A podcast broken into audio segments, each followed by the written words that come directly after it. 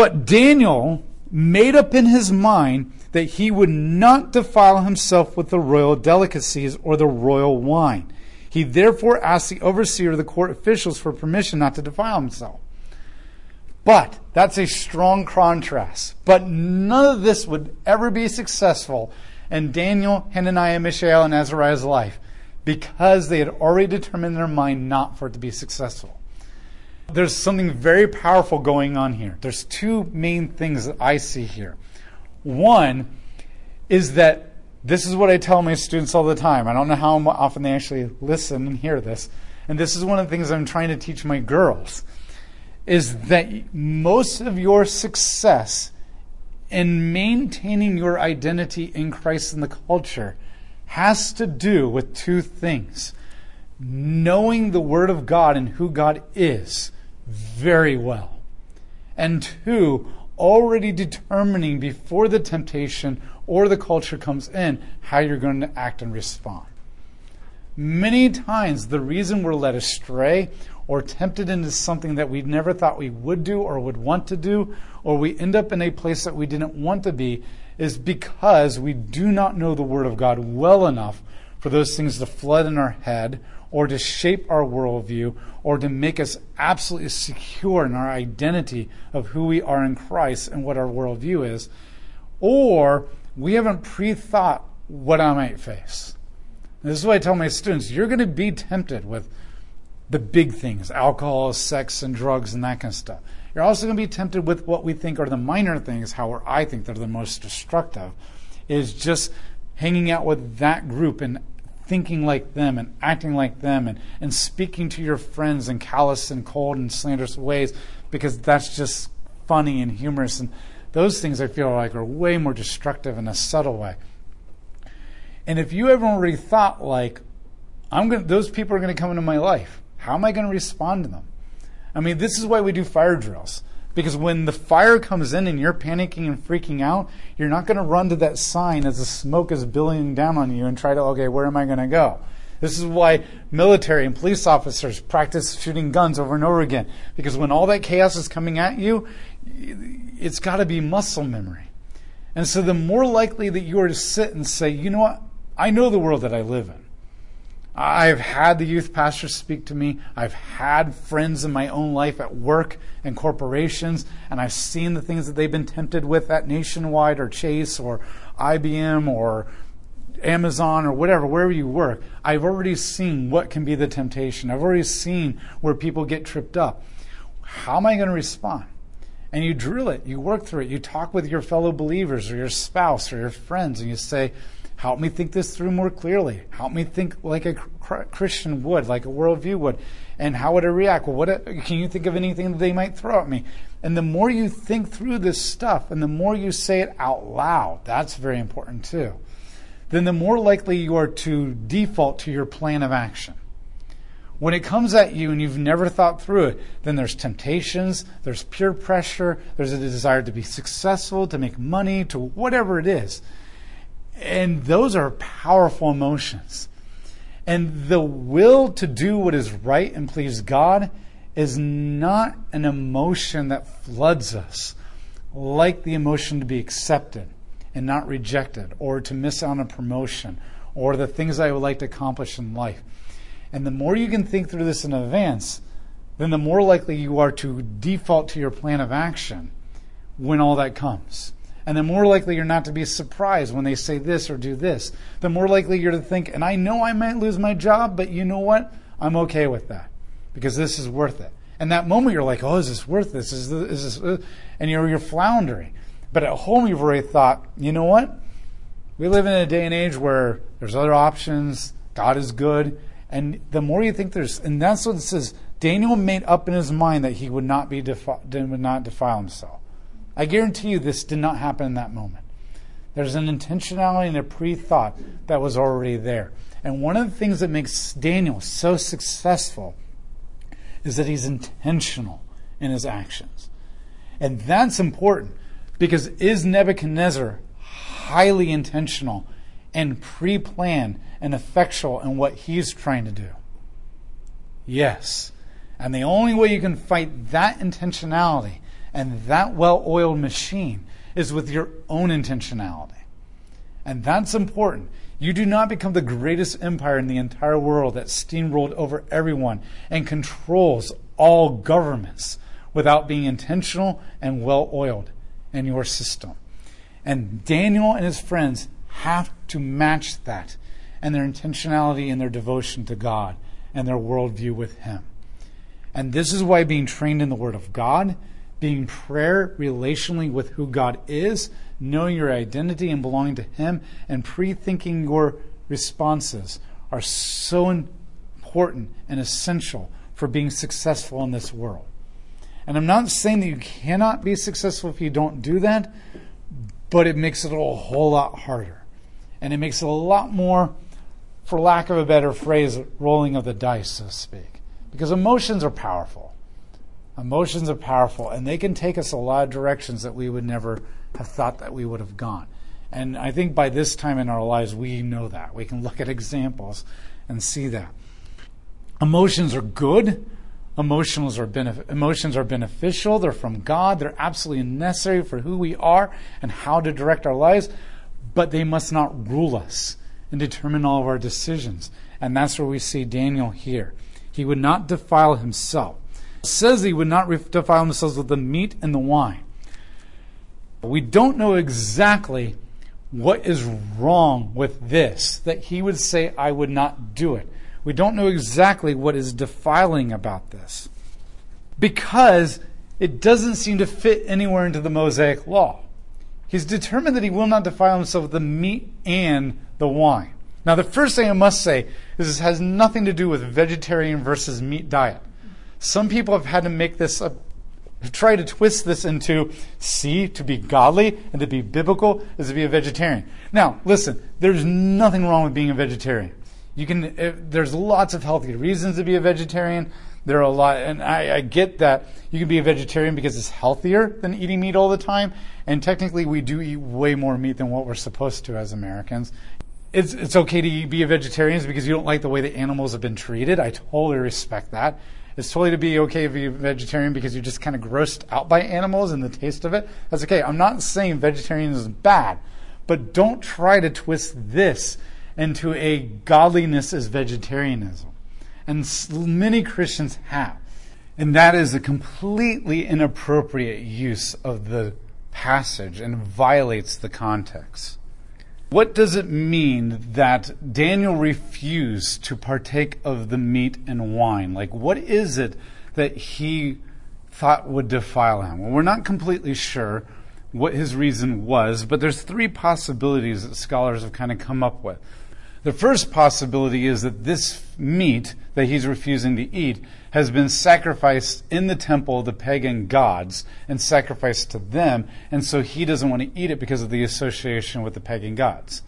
The problem with this is, is that the grain that he's eating, the vegetables, would have also been sacrificed to the pagan gods in the temple, and most likely only the king would actually be eating that particular meat and grain because it would he would be the only one worthy of it in a priestly kingship kind of a sense in Babylon. So it doesn't seem to quite fit.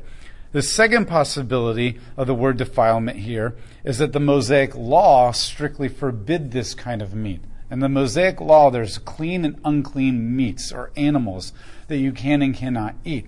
And so some have suggested that this meat was unclean animals that he shouldn't be allowed to eat. The problem is nowhere does it suggest here what kind of meats are involved or what animals are involved.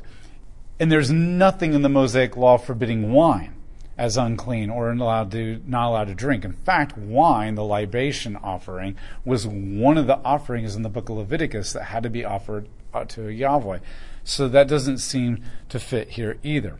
A third possibility, and the most likely, is that this is the meat that is associated with the palace, and it would involve him eating the meat in the palace at the table of the king, not exactly the table that Nebuchadnezzar sat at and ate, but a table within his palace, and it could communicate a covenant.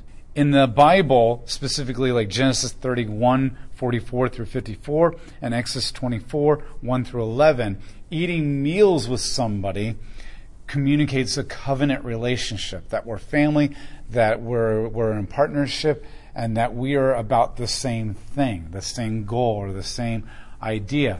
And so Daniel most likely does not want to eat the meat because it would communicate covenant. Now, the grain would not be seen as an idea of a covenant because usually these covenants were made by sacrificing or killing an animal, and the animal specifically eating of it is what represented the covenant more so than eating some kind of vegetable.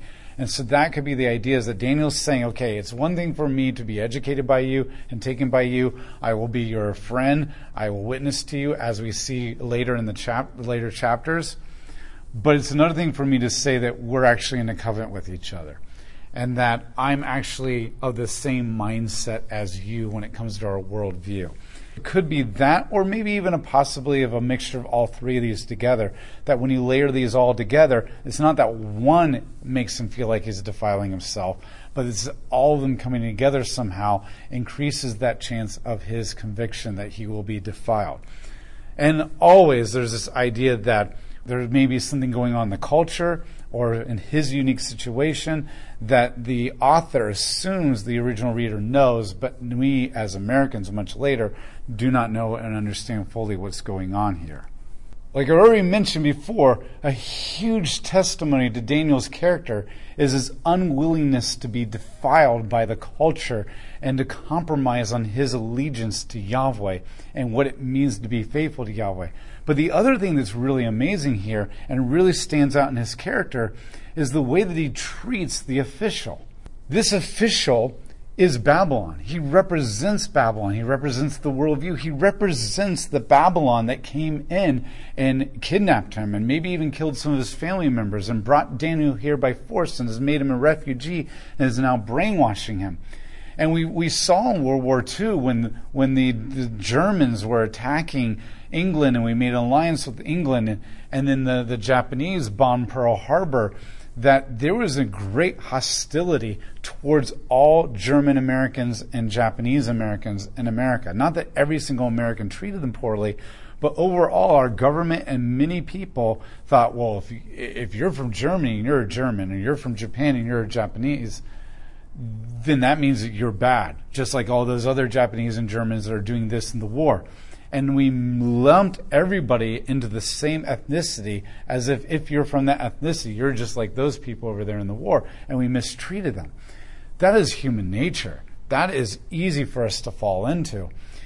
And Daniel could have easily done that. And many people would say he's completely justified in hating and mistreating and rebuking and refusing to submit to a man who is a Babylonian who's doing all this to him. But that's not what we see from Daniel. When we see Daniel, he's actually willing to work out a deal with this guy. It says in verse 9 Then God made the overseer of the court officials sympathetic to Daniel.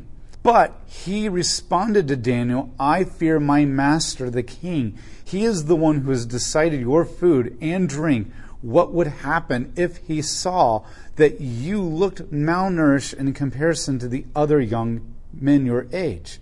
If that happened, you would endanger my life with the king. Then Daniel spoke to the warden, whom the overseer of the court officials had appointed over Daniel, Hananiah, Mishael, and Azariah. Please test your servants for ten days by providing us with some vegetables to eat and water to drink then compare our appearance with that of the young men who are eating the royal delicacies. Deal with us in light of what you have seen. So the warden agreed to their proposal and tested them for 10 days.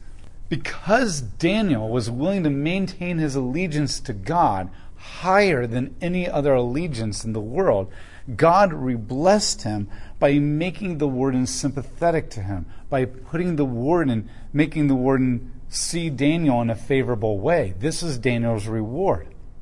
So the official basically responds and says, Yeah, but my life is on the line too. Yeah, I'm a part of Babylon and I'm part of the government and, and the, the machinery of this state. However, like my life is on the line. The, the king expects certain results from you that he expects me to make happen, to implement in your lives. And if he doesn't see those results at certain checkpoints, then it's my head on the chopping block, so to speak. Or, to be more accurate, it's me in the fiery furnace, as we see later. My life is just as that much risk as yours if this doesn't go well. So Daniel sees that, and he's compassionate towards his plight. And he's willing to make a deal with this man. He's willing to test this out for 10 days and says, okay, 10 days. You got three years to change me. Give me 10 days. If you don't see improvements, if you don't see benefits from my diet in the next 10 days, then I will stop doing this and I will go your path so that you don't lose your head. Either way, at the end, I'm going to be what the king expects and you'll be okay. He is willing to love this man. He's willing to treat him with respect. He's willing to be compassionate towards him and try to figure out a way where both of them will work out. This is a huge testimony. He's not just standing on his principles and saying, I will not move. He's doing it in a loving, compassionate way to those who are trying to move him, his enemies, so to speak. He's willing to take their lives seriously and value them. This is big. Because right now, what we're seeing in the culture and what we've seen for a while is that a lot of people have principles on both sides of the spectrum. But when they maintain their spectrum, when they maintain their principles, they yell and scream and shout down the other people. They condemn them and label them and shame them. This is what we're seeing in the culture. There's so much, I have these views and I believe these views are right. And because you disagree with me, I'm going to shame you. I'm going to scream you down. I'm going to call you a Nazi. I'm going to call you horrible, evil things. And we're not friends. And that's just between people who disagree with each other, not people who've been literally personally mistreated by the other person because of where they've come from. And Daniel is loving. And so Daniel here has very well illustrated the idea of loving God and loving your neighbor as yourself we see Daniel loving God above all other things by his unwillingness to be defiled and compromise his allegiance to Yahweh. At the same time, he's loving his neighbor, his even his own enemy, as himself, where he's maintaining his respect for this man, his compassion, his love, and he wants to see both things succeed his relationship with God and his relationship with this man. And this is a huge testimony to what it means to stick to your principles, but also demonstrate the character of Christ to people. And this is what we even saw in Christ's life. He did not back off his principles, but he held them in a very loving, very compassionate way to the people around him. I can't stress enough how important this is to see this example in Daniel. And we're going to continue to see it in Hananiah, Mishael, and Azariah too, because we don't have a lot of examples of that in our culture anymore. And not that no Christians are doing this, but they're not making the news. They're not the ones being held up on the media as this is what it means to conduct yourselves publicly in disagreements. And we need more examples like this in our culture. So at the end of the time of the trial, they came back to see how Daniel, Hananiah, Mishael, and Azariah had performed. In verse 15 it says, At the end of 10 days, their appearance was better and their bodies were healthier than all the young men who had been eating the royal delicacies. So the warden removed the delicacies and the wine from their diet, and he gave them a diet of veg- vegetables instead. Now, as for these four young men, God endowed them with knowledge and skill and all sorts of literature and wisdom, and Daniel had insight into all kinds of visions and dreams. As a result of Daniel's faithfulness and commitment to Yahweh, not only did Yahweh make the court official favorable towards Daniel, but he also blessed Daniel with a superiority of his health his wisdom, his skills, his intelligence, and performance. He blessed Daniel because Daniel succeeding here is a huge testimony to his faith in God. The more that Daniel succeeds, the more glory that Yahweh is going to get. And the more that these Babylonians are going to see the superiority of Yahweh and want to know who this God is, and maybe even eventually make this God their God. And this is the powerful testimony that we have here. Daniel is faithful to Yahweh, he's faithful to his neighbor, and God blesses him. He succeeds in the areas of his life that he needs to succeed in order to be a testimony and a witness to the superiority of Yahweh in his life compared to all the other gods. Now, God doesn't promise that if you're faithful to Him, you're going to be healthier and more intelligent and all that kind of stuff and more skilled than everybody else around you. That's not what this message is saying. What God is promising you, though, is that if you are faithful to Him, He will make you successful in the areas of your life that you need to be successful in in order to be a successful witness to Yahweh and who He is and why He's superior.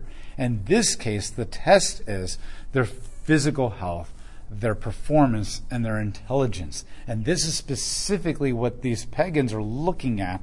So, this is where God blesses Daniel so that the pagans will see this because this is what they value at this moment, and then they can be pointed to God.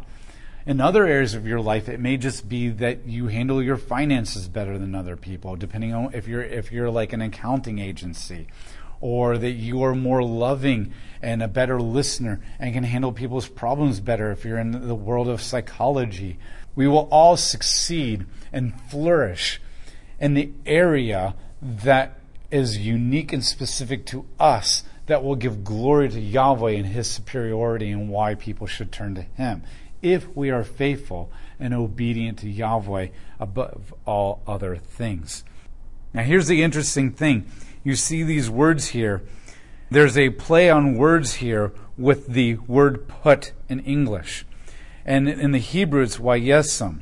And wayesam is the English word put. And so what we see here is that the court official had put the names on the Judeans. In response, Daniel put it on his heart to not eat the king's food and wine. So Babylon is trying to put a new identity on Daniel. But Daniel is responding by putting on his heart that he's not allowing his identity in God to be changed. And I think this is one of the other keys of his success is that Daniel sees his identity in God above all other things. It's not his identity as an Israelite. It's not his identity as a good person. It's not his identity as an intelligent person. It's his identity in Yahweh as his God. And because he put that identity on himself, he was not able to be transformed or brainwashed into adopting a different identity.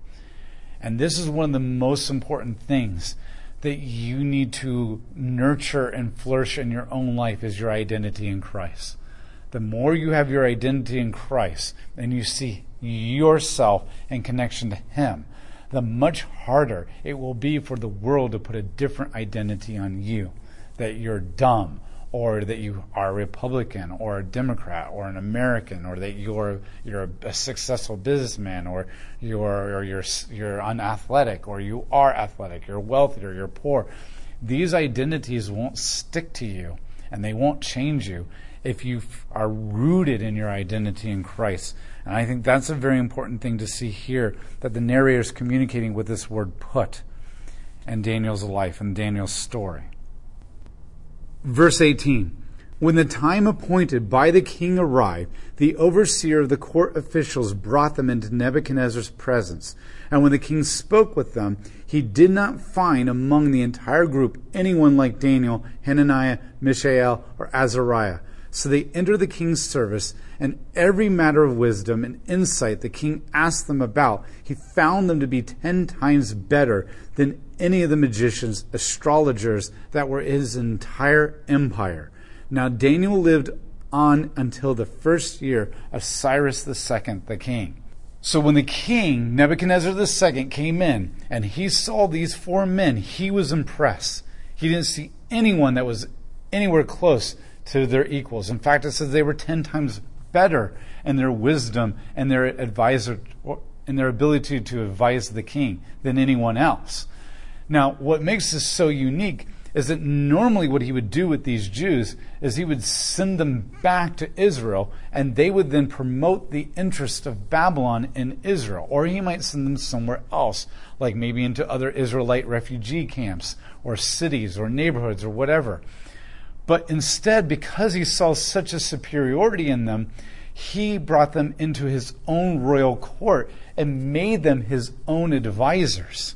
This is huge because in the ancient world, most of the nations looked at the area, the Syria. Syria is that whole strip of land on the eastern coast of the Mediterranean, which we would know as Phoenicia, way up in the north, and Aram, and then going down into Israel, and then down into Edom and Moab. That would be the ancient version. Today, it would be what we know as the countries of Syria and Lebanon and Jordan and Israel and the Gaza Strip and all that kind of stuff. That whole region is considered Syrians, and they were mostly Semitic people. And many of these nations, these powerful kings, looked down on Semitic people. They were very prejudiced, very discriminating against these people in those areas. And, and, and so for him to take Daniel, Hananiah, Mishael, and Azariah and promote them up as his own advisors would be almost the equivalent of a white plantation slave owner during the time of the Civil War promoting a black slave up to be his most trusted advisor, his entire plantation, and actually take his advice and run things and do things based on what he said. This is the same thing that we saw with Joseph. The Egyptians viewed Semitic people and Hebrews in a very derogatory kind of a way, in a very discriminating kind of way. And he brings Joseph up to be the second most powerful person in the kingdom. And this shows you how God can overcome any of those prejudices and any of those stereotypes when you are committed to Yahweh and He allows you to flourish, and then people see that and they, they look beyond all those stereotypes and prejudice and they they're willing to take your advice. Now, like I said, this is not a promise and a guarantee that this will happen every time, because Christ also makes it clear that the world will hate you because they first hate Him. But that's the world in general. But there are always exceptions to that as we enter into, into the lives of individual people, and individual people respond in their own ways. But notice here what the king focuses on here is their wisdom and their insight, and that they're far superior to the magicians and the astrologers. Now, this is huge because all throughout the Bible there's a polemic between Yahweh and the pagan gods. And we see this at different times. So in the creation account, the pagan gods have a way that they create the world, and then Yahweh talks about how he creates the world, and he shows himself to be superior to them and the way that he creates the world different from them. And then we see this with the Egyptians. As the Exodus is happening, the gods, the Jews are worshiping the Egyptian gods according to the Bible, and they're living in Egypt, and the Egyptians see themselves superior to all their cultures, and yet God comes in with ten plagues, and those plagues are a specific attack against the different gods of Egypt, the most powerful ones. And God is showing himself to be superior to those gods by the way that he can control nature, and they can't. We see the same thing with Baal. Baal is the storm god of the Canaanites. And so with Elijah, God makes the rain stop and there's no rain for three years. And then the contest on Mount Carmel becomes who can bring the rain, the storm, lightning. And whatever God can do that is the more superior God. And so we see this polemic over and over and over again where God takes what those gods are known to be the best in, or the culture values the most, and he does it better and to a far greater ex- superior extent than them to show that he is the more true God. And so in the Babylonian culture, wisdom is being valued higher than anything else. And the ancient world, it had more to do, or the ancient world, the First Testament, the early First Testament, had more to do with the God's ability to protect you, or the God's ability to provide grain, or the God's ability to provide children. That's what we see with Abraham. Or the rain, crops. That's what we see with Elijah. But with the Babylonians at this time period, wisdom and knowledge is becoming much greater. Not that that wasn't valued back then, but it's the culture starting to move towards this wisdom and knowledge is what brings power.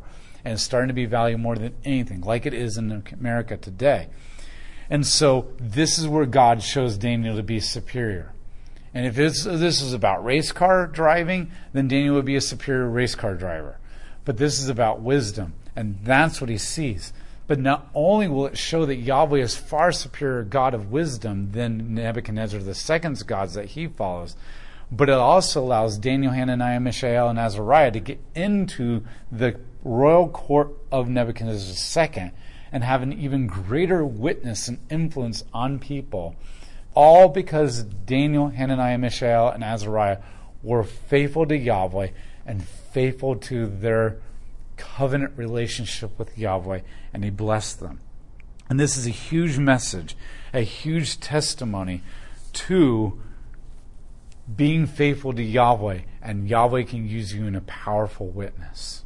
So Daniel is now a believer in Yahweh who places Yahweh higher than everything else, even the Babylonian state. And now he's an advisor to the Babylonian state, the most pagan man in the ancient world at this time, the most powerful man in the ancient world at this time, the most war thirsty, power hungry man in the ancient world at this time. Now, I don't mean that like literally, like he is the man, but he is the one that history has recorded as the most powerful, most pagan, most warlike king who's oppressing and dominating other people. And Daniel, Hananiah, Mishael, and Azariah are now his advisor.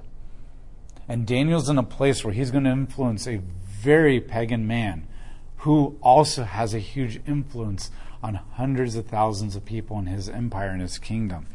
He is going to be used to fight the corruption and to fight the paganism in this empire. And it says right off the bat that he was there all the Cyrus, the, Cyrus II. So he's going to make it through several Babylonian kings after Nebuchadnezzar. And then when the Persian Empire comes in, and normally Persian, the new empire would get rid of all the advisors and kill them and set up their government, Cyrus II is going to see something in Daniel and keep him and maintain Daniel's position as being an advisor all throughout his life. And this says something about how God is rewarding Daniel and how God is using Daniel because of Daniel's allegiance to God and his desire to maintain his character. And I know I'm repeating this a lot, this allegiance and character, but that's huge because these are the things that God has really valued throughout the Bible and the law. And this is what the First Testament people, a lot of them, like in the time period of the kings, and a lot of the, the people of Israel have failed to do. This is why they went into exile, because they did not maintain their allegiance and their character and their love of other people. And now, for, after the whole book of Kings and seeing so many people fail, the vast majority, we finally have an example of a man who is succeeding. And even in our own culture, it's hard to find men and women in prominent places that are shining examples of allegiance to Yahweh, character, and love of other people. And so I'm repeating this a lot for a reason because this is what we need in our culture today. In all the chapters, the first six chapters of Daniel that we're going through, you're going to see Daniel or Hananiah, Mishael, and Azariah facing a conflict. And these conflicts will challenge their faith in Yahweh, tempt them to walk away from Yahweh, and compromise with the culture. And we're going to see how they're going to handle each conflict. And each conflict brings like a unique scenario. And in this particular chapter, the conflict or the problem does not arise because it, the Babylonians hate the Jews necessarily. They do not does not arise because they're hostile and persecuting the Jews. We don't see that. So this is not a story of Daniel and his friends being persecuted or being hated or people treating them in a hostile way. And they had to resist that persecution and, and deal with that. What we see here is that the Babylonians actually believe that they're giving Daniel, Hananiah, Mishael, and Azariah the best. They believe that they're offering the best education, the best food, the best resources, the best gyms, and all this kind of stuff. They want these men to succeed. They want them to thrive because if they succeed and thrive, then they are useful to the Babylonian state and their own purposes. So they actually don't, they're not opposing these men. They're not opposing Daniel and Hananiah, Mishael, and Azariah. They're not hostile to her. They believe they're benefiting them. And so this isn't conflict of hatred or persecution. The conflict actually comes with Daniel's own desire to not violate his conscience. The conflict is internal. The conflict is just the culture itself. Not that the culture is opposed to Daniel and his friends, but that the culture is opposed to the will of God. It's opposed to the law of God. It's opposed to the character of God. It's opposed to what it means to love. And Daniel himself has created conflict by the refusal to compromise with the culture. And so here we see a person who's refusing to assimilate, which will then allow, cause him to drift away from Yahweh and his faith. And then this is a matter of his conscience. And as a result, he doesn't make a political scandal out of it. He doesn't talk about how evil the culture is because it wants to do this to him and it's oppressing him and it's trying to make him act this way and, and all everything's going to be screwed up because of the Babylonians. He doesn't, like I mentioned before in the introduction, he doesn't rebuke them, he doesn't scream at them, he doesn't condemn them, he doesn't make it into a scandal that makes the news and everybody is like dividing pro Daniel or anti Daniel because he's made this this scandal. He basically quietly in his heart says, I'm not going to do this. And he quietly treats the people with love and respect. And the conflict is overcome with his quiet faithfulness to Yahweh and his quiet love of his neighbor. And I think that's an important thing to see here is we now see an example of when the culture isn't actually against you or opposed to you, but it's more just a matter of not assimilating or adopting its views this is a great example of what it means to deal with that conflict and that struggle internally in your conscience and how to approach people as you deal with it in a loving way to them and a loving way to Yahweh. And so this is the introduction. This shows you what kind of a person these four men are. This is their character. And so what this chapter was primarily focused on was the character of these four men. And the next chapters of 2, 3, 4, 5, 6, what we're going to see is how they're able to deal with different conflicts that will come up and how they're able to be successful and maintain their faith because of their allegiance to Yahweh and their character that is demonstrated here in this first chapter.